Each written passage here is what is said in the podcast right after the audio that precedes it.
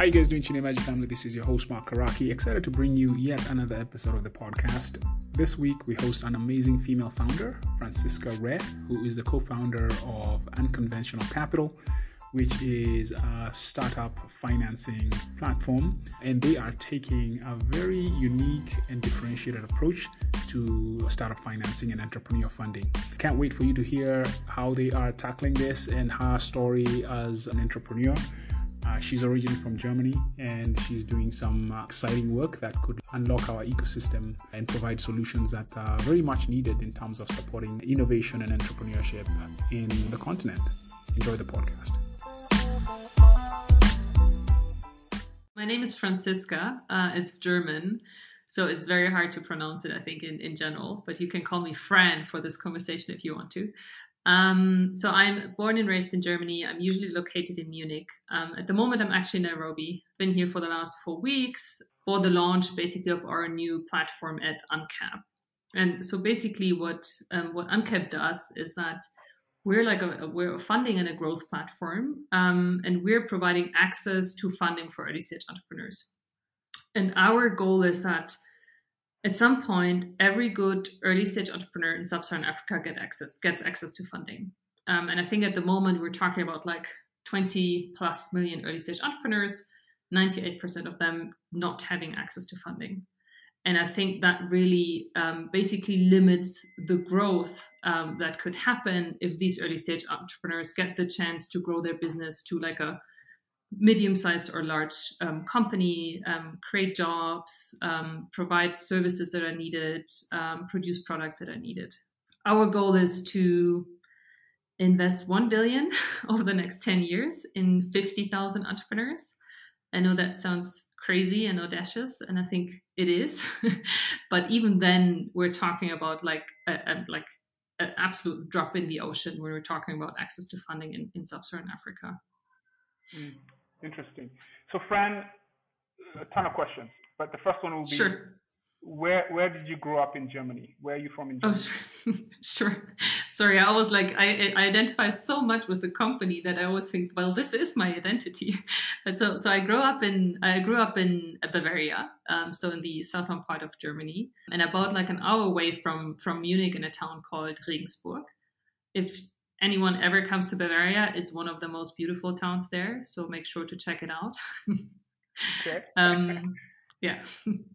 so, so that's where you grew up, went to high school, um, and then you went to university yeah. somewhere else, or how did that play out? Yeah, I did. So basically, I grew up in Regensburg. Um, I was a very um, early Greenpeace activist during that days. So I was basically mm-hmm. running around town dressed like a chicken to kind of like raise attention for mass production of meat and things like that. Um, I then actually chose to go to Frankfurt, study business administration, and work for Deutsche Bank. So kind of like really from the very bright side to the dark side, you could even say. But I just I wanted to understand how money works because I have the feeling that if you like it or not, money makes the world go round. You need to understand it to even make a difference. So I've been there for a couple of years, studied there, um, worked at Deutsche Bank, did a semester abroad in Moscow uh, in Russia um, really enjoyed it. I was there during the winter. Uh, it was awesome. I couldn't understand anyone, but I just really enjoyed it. Went to work in New York for a couple of months. After that, I actually left Deutsche Bank and then did my master's in Rotterdam in the Netherlands um, and in Istanbul in Turkey. And then started working for a consultancy on strategy and sustainability, mostly focused on environmental topics, circular economy, etc. Learned a lot, I mean, it's true what they say, steep learning curve. I was seconded to the World Economic Forum Geneva for a year, actually more than a year. Um, really enjoyed that. And then I was at a point where the feeling delivering presentations and that then not being part of the action is just not enough anymore. so I really had the feeling I want to do something. And that was basically before we, we started UNCAP. Mm. So I, I gotta say, just looking at your background, it's unconventional from a um, startup, uh, somebody who somebody well, it, it's a non-startup completely. It's the opposite of startup. Right? It's the it's the complete right. It's a it's a dark side actually. It so, is, yeah. so how do you square that reality, right? Like, you know, when I look at that, I'm, you know, how do you deal with that, with that reality? Like, you're coming from that side and saying, yeah, I, am going to do this in Africa, right? Mm-hmm, um, mm-hmm. Which none of your background speaks overall, mm-hmm. right? So, yeah. so yeah, how do you square that cognitive dissonance? I mean, it's a, it's a very good question. I think also just just coming from a corporate background is mm-hmm. really it's the opposite of being entrepreneurial. right. Um, and I think I'm I'm actually more an entrepreneur by accident and also like a fintech entrepreneur by accident. But I was always like from the early stages, like at, at Greenpeace, I was always driven by how can we actually make an impact? How can we make the world better? back then I didn't really have a clue a lot about the world. Mm-hmm. um, but I think over time I realized that I think there are basically two parts to sustainability. So it's either kind of like it's the environmental part, but then there's the social part. Um, and I always had the feeling that I'm even more drawn to the social part. Like, how can you actually increase livelihoods for people? And when we started UNCAP, it was actually quite a rational decision. So for us, it was very clear. We were very inspired for entrepreneurship. Um, and looked at well where do we think at this moment in time does entrepreneurship have the the biggest catalytic potential for societal development. Um, and that was just very very clearly africa. And we were even a little bit hesitant in the beginning but because we heard like oh, yet another two white people doing something in africa like is that really needed? Um, but it just it just made sense. Um, and especially when we then started looking at the gap and i think there's like there's this huge entrepreneurial awesome continent with like plenty of young well educated entrepreneurial people and then there's a lot of funding in europe or generally in the west like how can you actually bring these two things together um, mm-hmm. but I, i'm like i must be honest that especially in the beginning when we started the company um, growing into this mindset of an entrepreneur and leaving behind the corporate systems wasn't wasn't wasn't that easy. Because yeah. suddenly you're out on your own right? There are no managers there are no supervisors yeah. there are no i mean i didn't even have a printer. Like, like, like and but then yeah it's like simple things like that right? Um but then i mean since i'm doing it like oh my god i i love it. I think it's the it's the most exciting thing I have, and most rewarding thing I have ever done in my life. Mm. Um, mm-hmm. Also, the most exhausting, but. yeah, it, very interesting. You've touched on a bunch of different things. So you say we. So who's the other person in the? Who are the other people? Yeah. So I started with my co-founder Isabel. She's currently on leave. She just had a baby last year, um, and so at the moment it's it's me and of course our team. So and, and where did the idea come from? What were you guys? What was the aha moment where you were like, okay, I need to leave corporate and go do this thing? What was that progression? How did that come about? So it's actually so basically I was at a moment where I said so I had the opportunity to basically after spending one and a half years at the World Economic Forum in Geneva, um, I was supposed to go back to consulting. And I just re- and at, at the World Economic Forum I was dealing with topics on a much higher level. So mm-hmm. basically, mm-hmm. I was working with governments, with corporates, with NGOs about circular economy at, at kind of like a global level. And that was already quite satisfying, but the speed of change was just not so satisfying. so, so it's kind of like a lot of talking, a lot of talking, oh and I mean God. those talks are in, in, in, really they're incredibly important, but I don't have the patience right. to kind of like have conversations for 10 years and then change something. Um, and so, but I felt like, okay, this is the moment. Like, I don't want to go back to consulting. I don't want to go back to producing presentations. And then Isabel, she quit her job a while, uh, half a year before. She traveled through India with her husband. And she was also at a point where she said, mm, I'm not, go- not going back to my corporate job and I want to do something myself. Um, and that's basically that's basically how we started and i think the last push we got and i'm going to be very honest about this here is that her husband actually said well if you guys want to do that i will fund you for the first couple of months um, and i'm not sure if without the security of having funding for a few months i would have had the guts to do it back then I, I didn't consider myself a great mm-hmm. entrepreneur. Mm-hmm. I didn't know if I would have the if I would have what it takes. so that actually kind of like helped me get in there. Mm-hmm. Um, and I think also my co-founder. But that's mm-hmm. obviously a very very privileged situation. Okay, um, so so you, you you guys decided we don't want to do what we used to do, but now how do you decide that this is what we're going to do?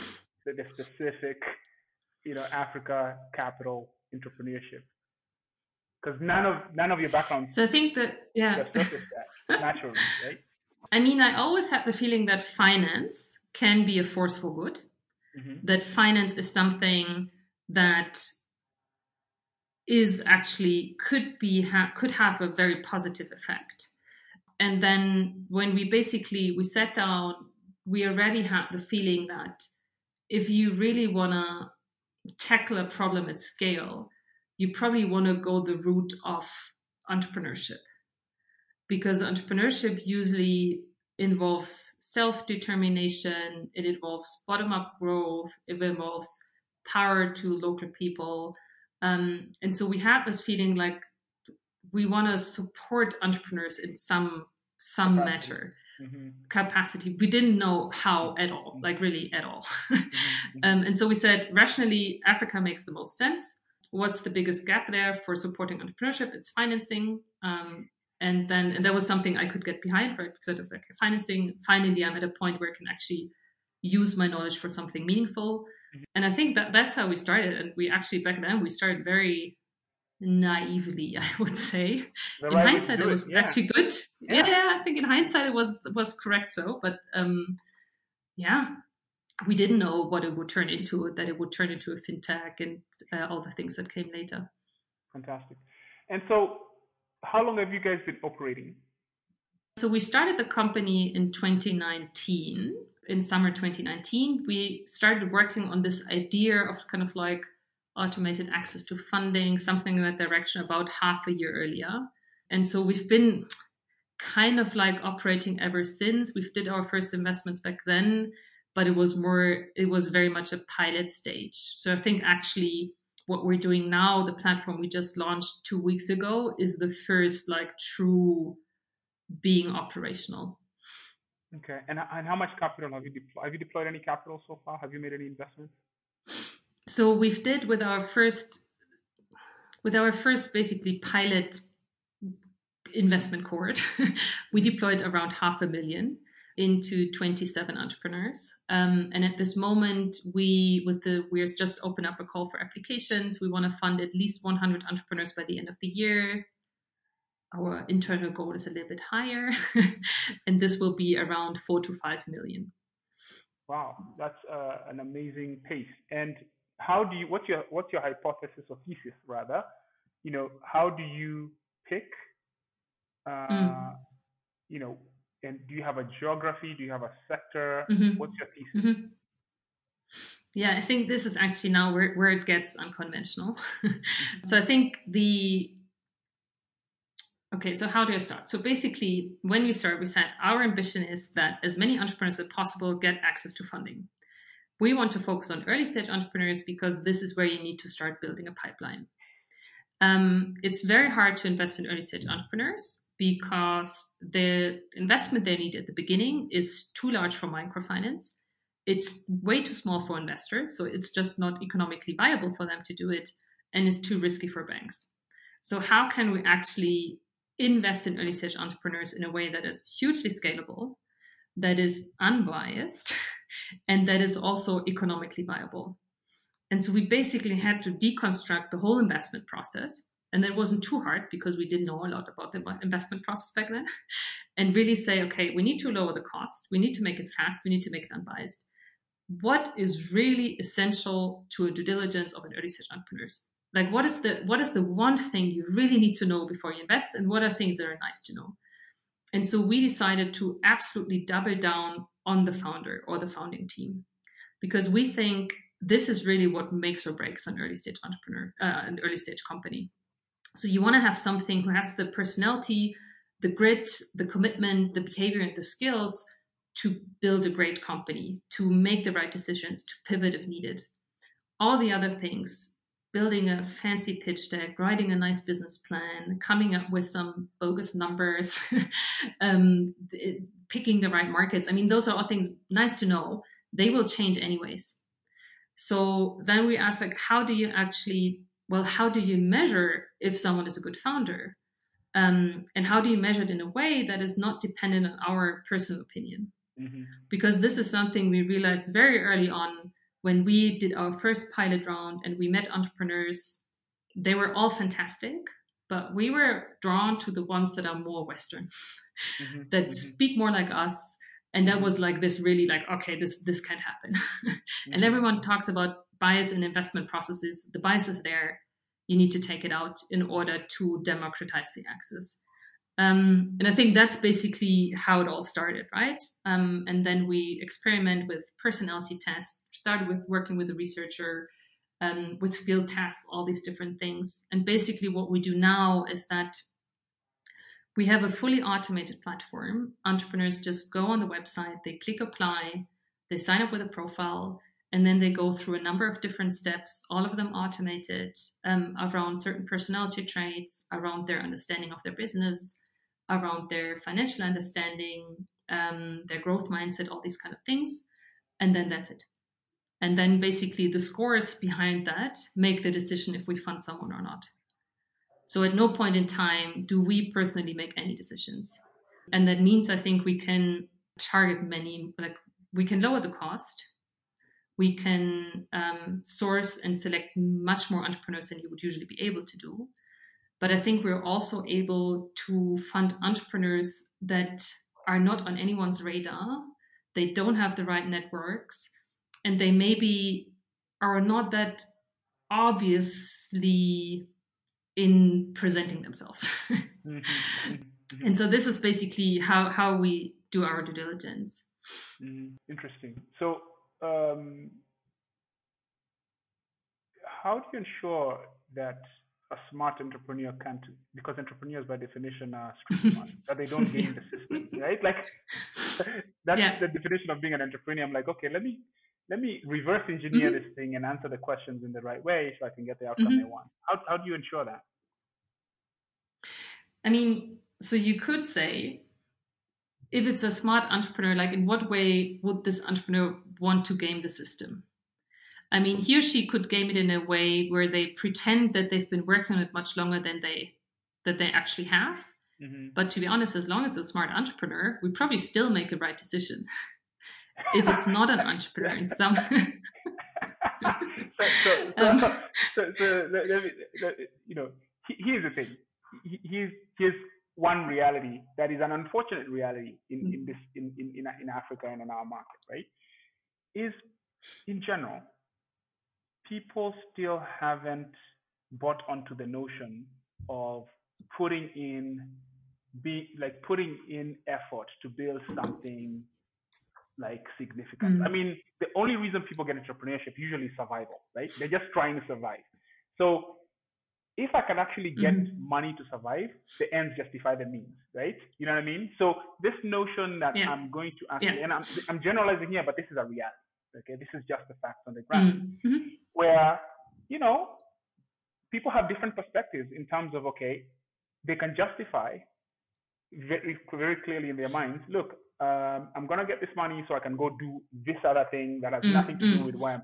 So there, there are all these realities. So, uh, and and look, I, I, am, I like what you're doing. Um, I think it's, it's, it's needed. Uh, you will learn a lot by doing it. You know more about it than I do, so mm-hmm. I'm not even going to try and. Um, but I'm, I'm just, I'm just because I want it to work, and I'm, mm-hmm. and I see your authenticity. I've got to, I've got to be like, you know, I've got to ask the question.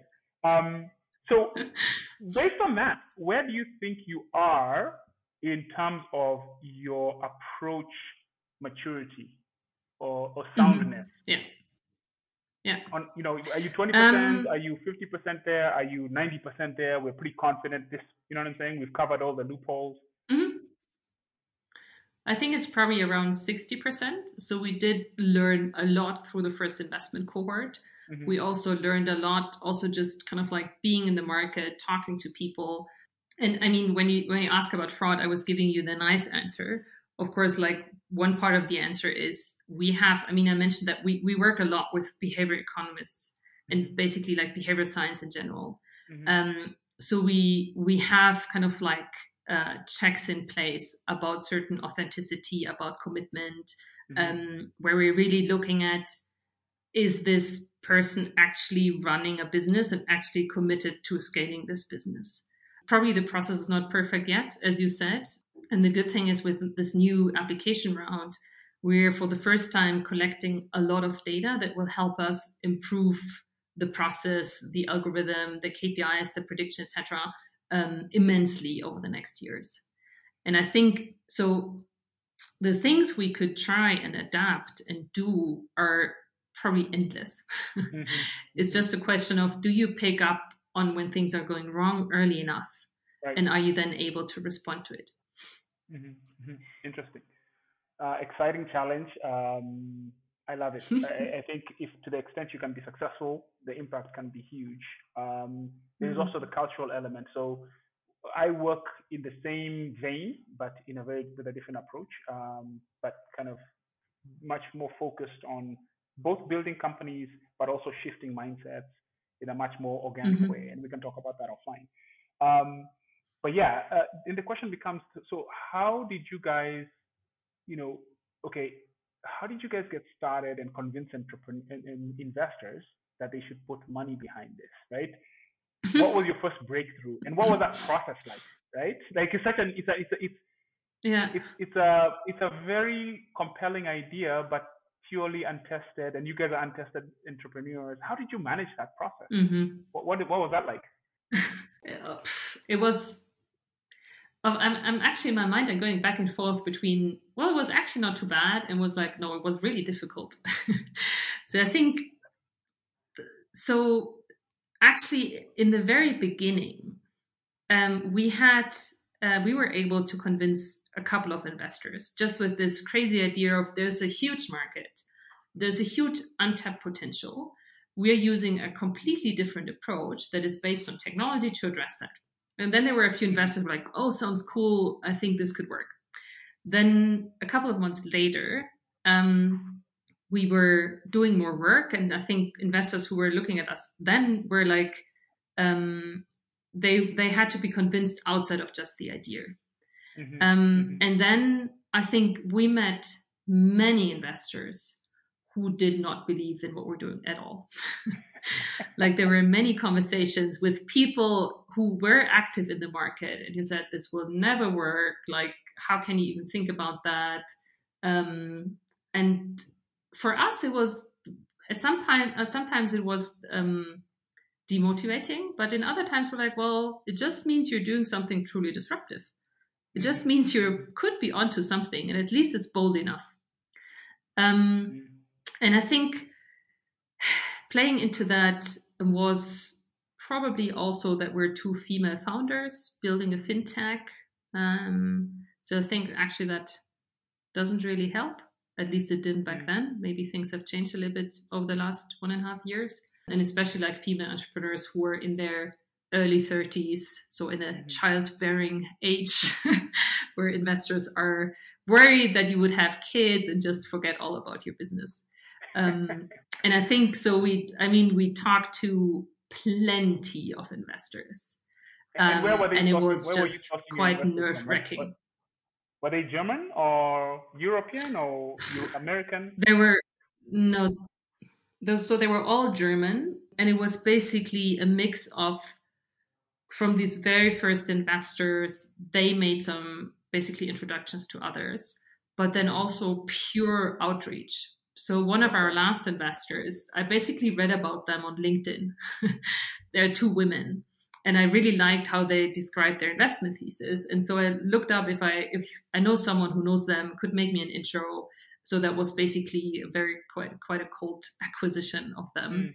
Mm-hmm. Um, and I think the good thing is that although it was extremely time consuming and sometimes just very disappointing because you need to tell your story again and again and convince people to invest.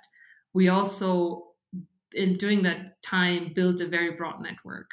Mm-hmm. Um, so most of them still wanted to stay in touch, right? Um, mm-hmm. And so I think Um, that by now we know many people in that in that ecosystem in Germany, but also over here um, that we can call on if there's a question or something. So it's not really lost time. It's just right. a lot of nerves. awesome. Um, so what's what's your okay? What, first question is what's your uh, ticket size? The range of in mm-hmm. what's your ticket size right mm-hmm. now? Mm-hmm. Yeah. So we're investing at the moment between ten to fifty thousand dollars. So okay. we're really kind of like targeting that that first ticket that you that might need as an entrepreneur. Mm-hmm. And do you have uh, a take rate? What's your what's your, what's your uh, you know take rate? What what are you hoping to? What's your equity kind of target? So we're basically we're not investing straight equity. Mm-hmm. So when we when we started building our product, we also had to think about well, how do you actually like practically like how do you invest in potentially thousands of entrepreneurs? You you can sit down with them and discuss valuations, and uh, to be honest, at that stage, valuations are also just I mean, it's just yeah. Sorry, I don't want to say the word, but it doesn't. yeah, yeah, yeah, yeah. It doesn't. It doesn't really tell you anything. And at the same time, so our target group are local entrepreneurs with a scalable business model, but we're not talking exponential growth.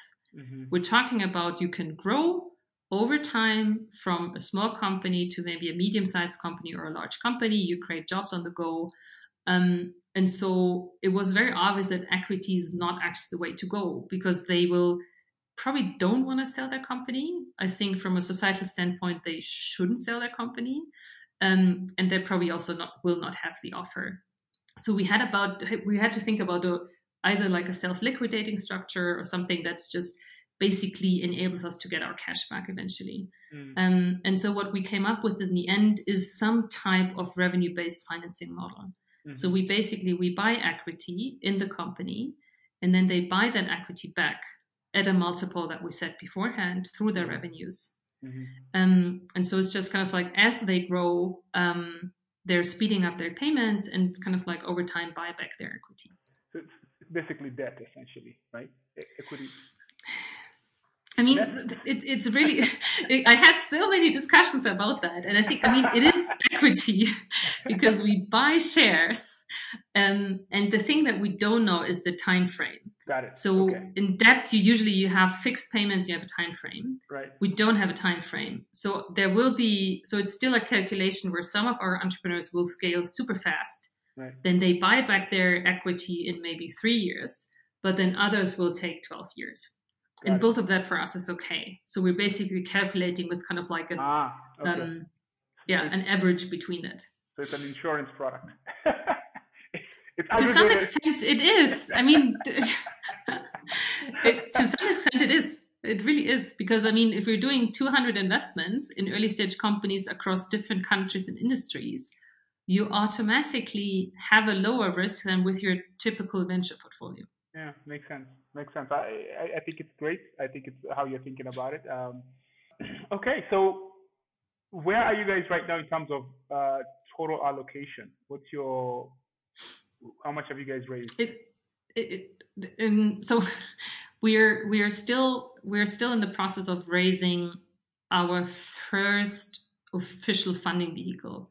So I mean, this is a little bit technical, but. Mm when we first started Uncap and we wanted to do our first investments, it was very clear to us that it doesn't make sense to set up a fund.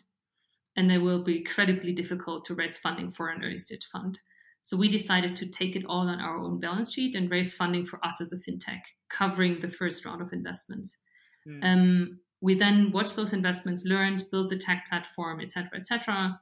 Um, and now we set up our first investment vehicle. It's not technically a fund, it's a, a holding company. Mm-hmm. Um, and through from that holding company, we will do this kind of like current round of investments. We raised, we have soft commitments for a little bit more than 2 million, but we're still raising. Um, and depending on how much we raise, we'll do more investments than planned. And this is for us first first scaling step basically. Mm, wow. Okay. Sounds good. Well, it's it's all it's all ahead of you essentially. It's all forward. it is. um, so so looking back, you know, I'm sure you've had moments where you're like, man, you're I'm, you, am I crazy? Why am I doing this? I'm sure you've had the moments of because I'm, you know, I've been through the same journey, and and and then, mm. you know, where are you in that in that evolution? Are you? Because for me, the way I thought about it is when I started my journey, um, it was every hour or even every half hour where I would kind of go back to this, you know, um, added cell, like, you know, like, are you crazy? What's wrong with you? And then it would become every three hours and then every half a day and then every day and then every few days. And I'm happy to tell you that it, now it's, it's, um, it doesn't happen anymore. So, so um, I'm, I'm, I'm pretty happy about that. But where are you in that cycle? How, how often do you say, mm. are you crazy? How, what's that cadence like? um, so I still do it. so I'm not, I'm not there yet. Um, but I think by now it's probably every couple of months. So there was quite a steep growth when it comes to that over the last one and a half years. Mm. And I think that's pretty much also due to I mean, now with this platform, we actually have something as tangible as it gets with our product. Mm. So we have something that we created. We created based on learnings. We created based on testing hypotheses. Um, we've done our first investment round. We know how they perform. We're actually getting money back. And we're now also, we have a team, right? In the beginning, I mm. mean, it's basically you alone or you and your co founder. And I think being able to build a team of people that also they they want to stay with you mm-hmm. so not running away after two months being with the company because they're like are you insane mm-hmm. um, and you're even able to convince really really good people joining the team mm-hmm. that is something that helped me a lot mm-hmm. and at this moment i have the feeling that i mean although i identify highly with uncap and there's probably most of the time I don't think about anything else. mm-hmm. um, Uncap is not me. Uncap is the team. Mm-hmm. And at this moment, we have a team that is just absolutely amazing. And I have the feeling we're this collective brain. And together, with every new person joining, at least we're, until like we're still quite small, we're just, our decision making gets better and better. Um, and we're also basing it on more experiences on actual learnings. So at the moment, I'm in a good phase where I'm like, this could actually work. Nice. we're onto something. For the first time, we're getting some positive recognition from the market, from other investors. Um, but I'm pretty sure that a couple of months um, could also be could could be different again. Um, but that's just I, I, learned to be okay with that eventually. In the beginning, I think it was very nerve wracking. Yeah, yeah, totally. How, how, how what's the size of the team right now? And the composition in terms of geography and and and and, and I guess yeah. Yeah. So we basically, I think we made really good progress there because we started off with a purely German team, mm-hmm. and there was something that always bothered me. Mm-hmm. I always had the feeling, how can we build something for for this market and we're all based in Germany and we're all German? Like this this can't work. But I think in the beginning you're so you're so everything is so fragile that you just you hire the people you know mm-hmm. um, mm-hmm. and you know that you can trust them um, and so we because it's basically it's someone in your network right and right, you're at the right. beginning this just weighs more than everything yeah, else yeah, yeah. Um, and so we um, started hiring um, locally here in the market last year and i also set myself the ambition that from last year on we're only hiring people here in the region only locals. Mm-hmm. And so at the moment we have basically um, we're three people in Munich. It's our CEO, Johannes, um, who at least lived here for six years and ran a business here. Elias, who's our product lead. Um, and then we have Ruven in Berlin, who's our CTO. He's actually one of our investors, turned into our CTO. Mm-hmm. Then it's me as the CEO. Um, my co founder is currently um, on maternity leave. And then we have, we just hired Esther. Um, she's based in Nairobi. She's our investment lead. Um, and Wambui, she's our marketing lead. And we're currently hiring for one more role. We're looking for like a kick ass data scientist, behavior economist who will lead that whole further developing the algorithm, machine learning, running experiments, etc. Mm-hmm. Um, and I think then we're good for probably a couple of months um, and then we need then we'll see basically with this new portfolio of like 100 plus investments where do we need to build on more capacities in the team fantastic well you gotta you gotta take a look at jenga school That's J E N G A, Jenga School, which is a Mm-hmm. STEM institution that produces kick-ass data scientists and software engineers.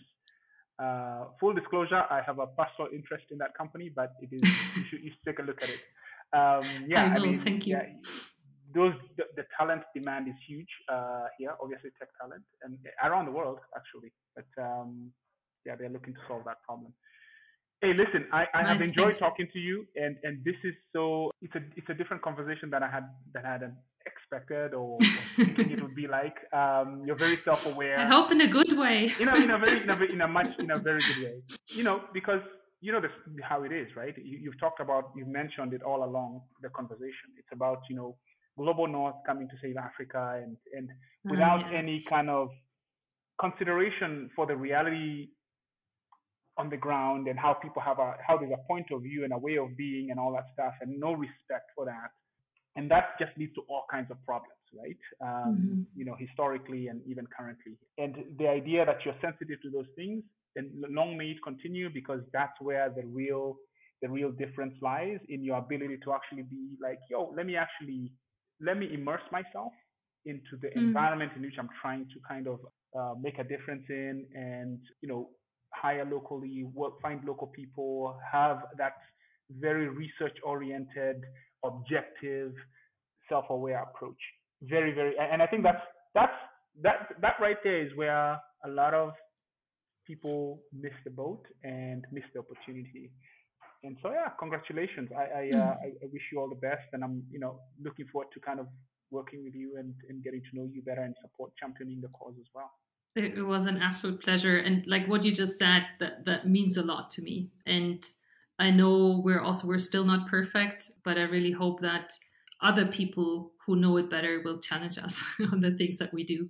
And thank you so much. It was a really really nice conversation with you. And next time I'm around, we'll make sure to meet in person. And I would love to learn more about your background. You're hinting to it, and it sounds very interesting. Um, so would love to to dive deeper. Yeah, fantastic.